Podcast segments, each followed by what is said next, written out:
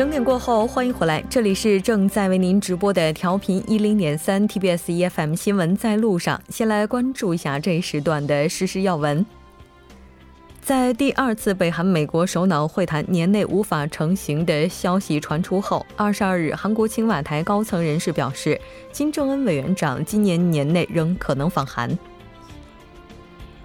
韩国江西网吧杀人案犯罪嫌疑人金成洙 将在治疗监护所接受1个月左右的精神鉴定。 部分人士指责考虑到其残忍的犯罪手法，皇帝室收监过于宽容。 对此，法务部回应称， 对金成洙 将进行迅速而准确的精神鉴定。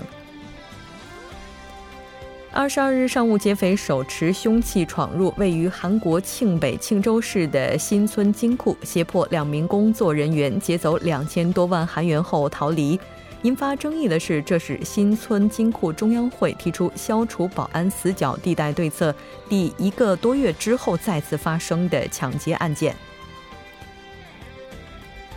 韩国全北现代官方确认球队主帅崔康熙 将在赛季之后离任， 而崔康熙的下一站将是中超天津权健。 中国网络媒体新浪网表示， 天津队还将聘请帮助崔康熙教练的教练组， 合同期为3年。 好的，以上就是今天这一时段的时事要闻。 接下来的1个小时将为您带来今天的一周体坛新闻放大镜以及民生零距离。 广告过后马上回来。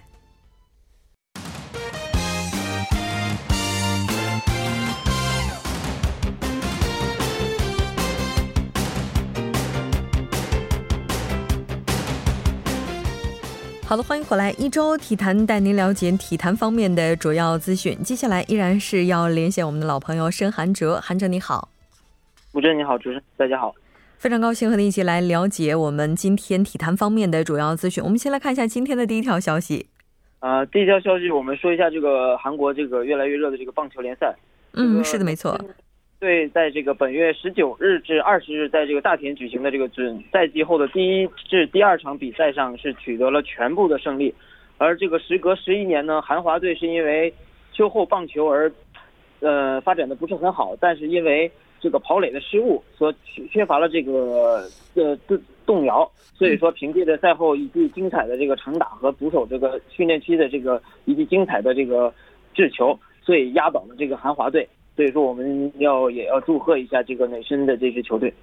是的，没错。 应该说这场比赛呢， 也是在今天晚上6点半的时候进行的。 那其实我们从很多方面上来看， 第3场比赛的话， 那它其实是对这个内申更为有利的。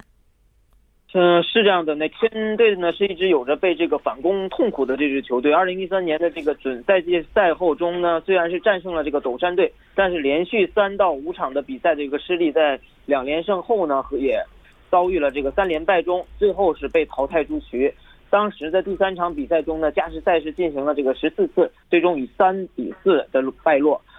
之后呢， 对方抢走了这个一局， 一直输到这个4到5场。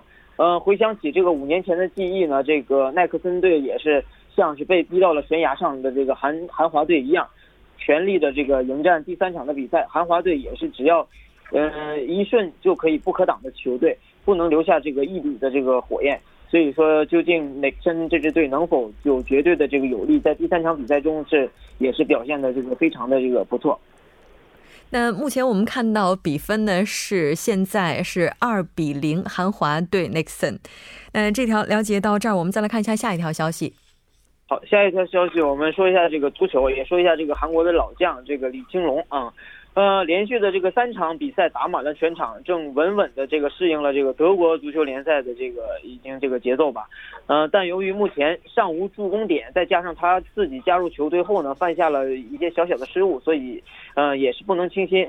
波鸿队在21日 与汉堡队的这场德乙的这个联赛中呢， 是以0比0 和对手握手言和。 而这个李青龙呢， 在左前卫首发出场， 没有被替换上场。 所以说从这个一些公司的这个统计上来看呢， 汉堡队和波鸿队的这个公开的资料来看， 李青龙在这个先后3次犯下这个失误之后呢 的触球，按照领域的来说，这个李青龙表现的还是可圈可点的。所以说觉得李青龙还是加入到这个德甲联赛已经慢慢的适应了这个联赛。是的，前国脚李青龙应该说他也是少年天才了，我们看到18到19那整个他是消化了五李青龙虽然参加了这个2018至19的这个德国的乙级联赛 是这样的，李青龙虽然参加了这个2018至19的这个德国的乙级联赛的5场比赛， 一共是上场打了这个328分钟的比赛， 但至今没有这个得分。 所以说本赛季李青龙继这个再次登场之后呢， 所以说我觉得李青龙的这个赛季的德乙的这个表现还是值得大家期待的，因为他也是在一点一点的成长，一点一点的适应这个德国的联赛与节奏，但是我觉得这个什么时候能够打入他的这个第一个进球，我觉得还是要看时间来决定。 是的。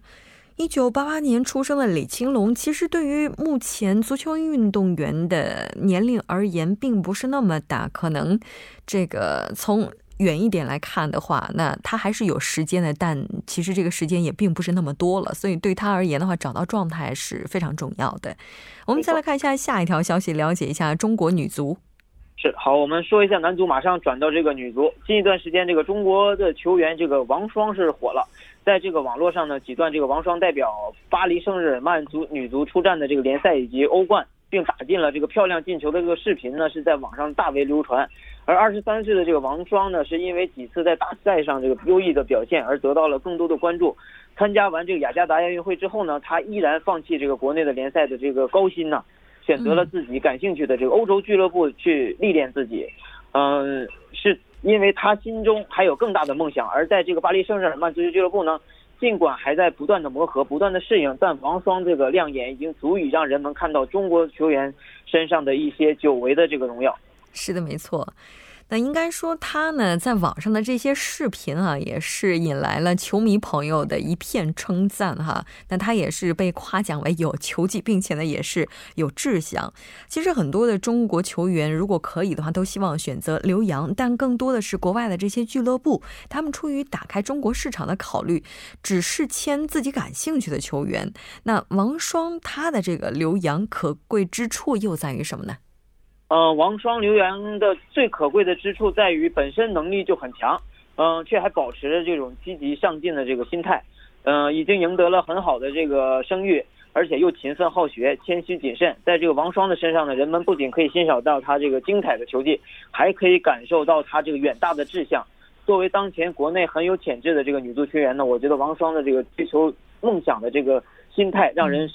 深切的感到新一代女足球员身上的这种勃勃的生机。是的，那当然王霜她是在海外留洋，在中国的话也是有外籍球员的。接下来咱们看来看一下中国的这些外籍球员。好，那么说一下这个广州恒大的这个高拉特，在广州恒大队呢，这个塔利斯卡不在，而且高拉特也不能上，因为这个伤愈没有痊愈，在他们的就是最终呢和这个人和的一战中呢继续是休战了。 因此这个和人和的比赛呢，恒大只能派出了这个保罗尼奥和这个阿兰两名外援来担当其阵。高拉特近期受到这个受伤的影响呢，训练也是不太系统，球队原本希望这个国际比赛日呢让他这个可以完完全全的好好休息一下，但是恢复的并不是十分理想，对于也发现这个高拉特的这个伤病吧情况并不是那么太乐观，未能不一定能赶得上这个赛季的结束 能恢复，所以说高拉特这个能不能上场，我觉得这个赛季还不太好说。还有一个原因就是说这个高拉特他是特别想要离开恒大，所以恒大可能也是有意的想要雪藏他。之前有一些消息说高拉特一直想要离开恒大，所以不想跟恒大续约，但是因为这个原因呢，所以恒大也有些这个雪藏。但是喂， 韩哲刚刚信号的这个通话质量非常不好，您请讲。现在毕竟最关键的时刻不还是韩山，都不会在这个节骨眼上进行这个谈判的人续约，所以俱乐部目前重要的工作就是捍卫联赛，无论是恒大俱乐部还是高拉特本人，我觉得都不会被其他消息所影响的。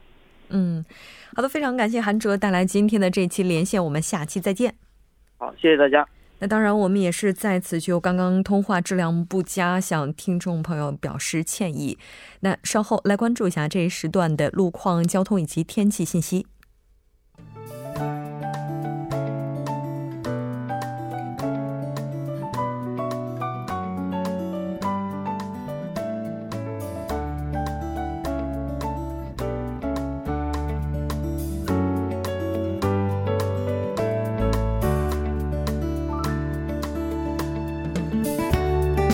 晚间7点13分， 依然是由程琛 为大家带来这一时段的路况及天气信息。 我们先来关注一下首尔市交通情报科发来的晚高峰实时路况。 第一条消息来自百济古坟路亚洲选手村公寓至三田十字路口方向， 目前在该路段下行车道上进行的道路维修的施工作业已经结束， 但受到施工和晚高峰的影响， 目前的该路段拥堵比较严重， 前来往的车主们参考相应路段保持安全车距，小心驾驶。 接下来是在中央路新亭十字路口至木洞10号园区方向， 之前在该路段3车道上进行的施工作业已经结束， 路面恢复正常。 下一则路况来自奥林匹克大路金浦方向， 东湖大桥至汉南大桥， 不久之前发生在该路段1车道上的交通事故， 已经得到及时的处理， 1车道恢复正常通行。 好的，继续来关注天气。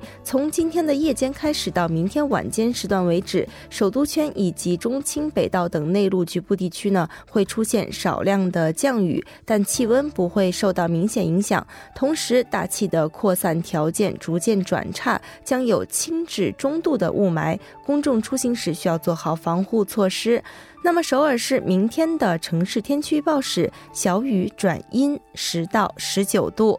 好的，以上就是这一时段的天气与路况信息， 我们稍后再见。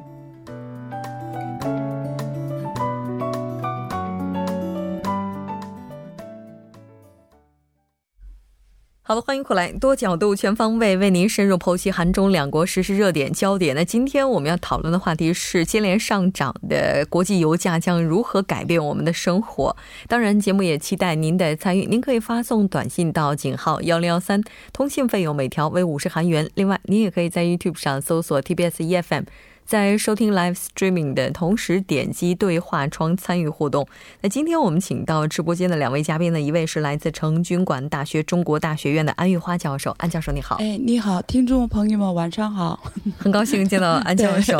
那另外一位嘉宾呢是来自韩国外国语大学的肖树峰教授。 肖教授你好。 我们你好，大家晚上好。 其实咱们今天谈这话题是跟油价有关哈。 先问两位一个问题， 就平常开车吗？ 我是不开车，但我每天坐出租车， 油价上涨的话他们那个价格上涨， 所以对我影响还是挺大的。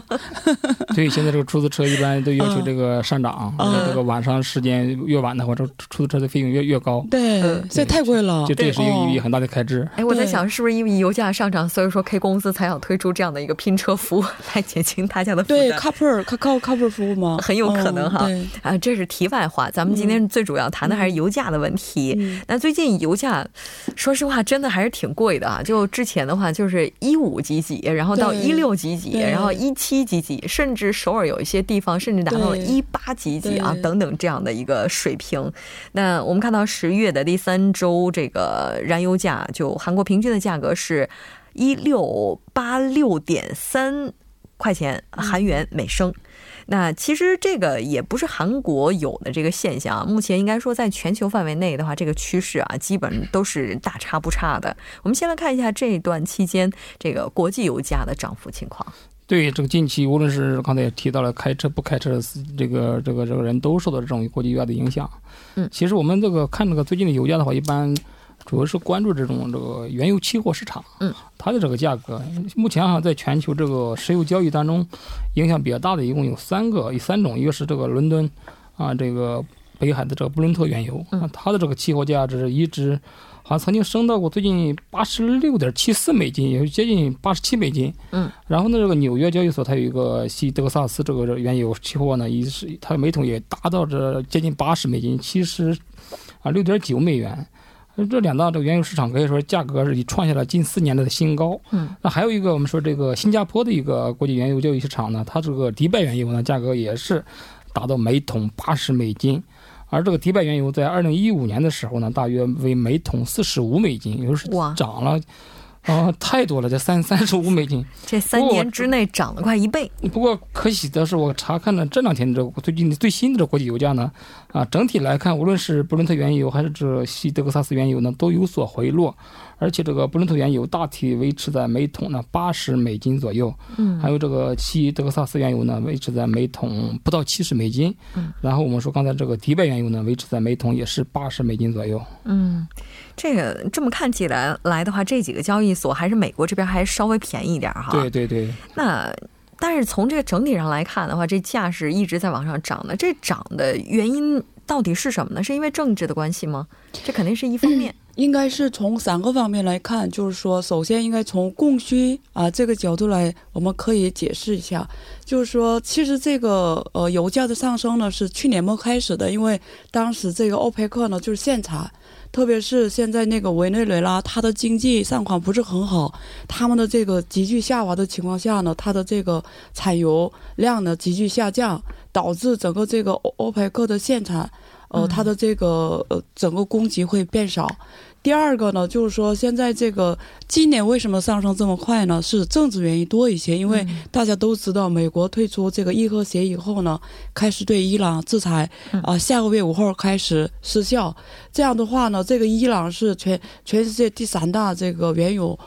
就是供给国家，如果它这一方又出现供给减少的话呢，会影响它的这个供给量，所以导致这个油价的上升。还有一个是宏观这个因素的变化，现在就是宏观各个国家，特别是新兴国家呢，经济都处于就比较恶化的状况下，需求本来是需求可以扩张的，但是现在经济就是特别是中美贸易战开始以后呢，对未来的这个经济的这个不安不确定性，企业家感到风险以后呢不投资了，这样的话它的需求会减少，所以需求是减少，供给是不是萎缩，然后整体来说就是影响它的这个油价的这个趋势，但是以后继续上涨还是下降还有很多不确定的因素。说对伊朗的这个制裁是到下个5号是结束对吗？开始正式生效。对，天哪！也就是说到下个月5号之后的话，这油价有可能继续涨。对，但是这个还得看这个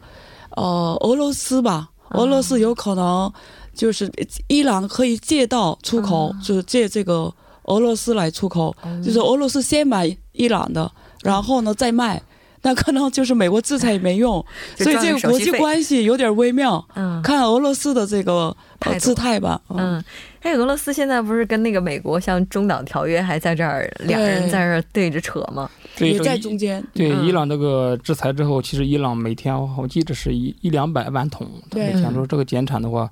这个对全球的石油供应确实有很大的影响。但是有一个，如果这个全球预值升高的话，美国其实他也不是很乐意的，所以他可能要求其他地方沙特啊，这个就是增产，亲美国家，对，你可以你增加产量来维持这种全球这种原油这种市场的这种稳定啊，可能会要求其他的伙伴呢，你提高产量。现在沙特是可能最亲美的国家，这还有几个事件出发，现在特朗普呢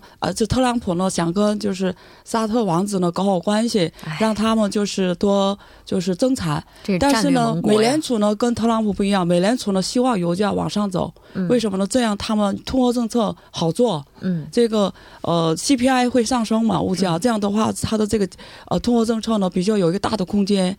所以呢美联储特朗普想的是不一样的，特朗普呢想拿票的话油价必须下降，但是联储呢为了做自己的这个政策呢油价往上走，所以这个美国的政治立场也不一样。现在这特朗普跟美联储的话已经掐了好几轮了。对，这现在这情况的话，国际油价一上涨，它肯定会带来其他各方面工业成本的上涨。你看，韩国今年也是下调了经济增长预期哈，中国3季度这个 GDP 的增长率也是要低于前2季的。那这个是不是就是因为高油价它在作梗呢？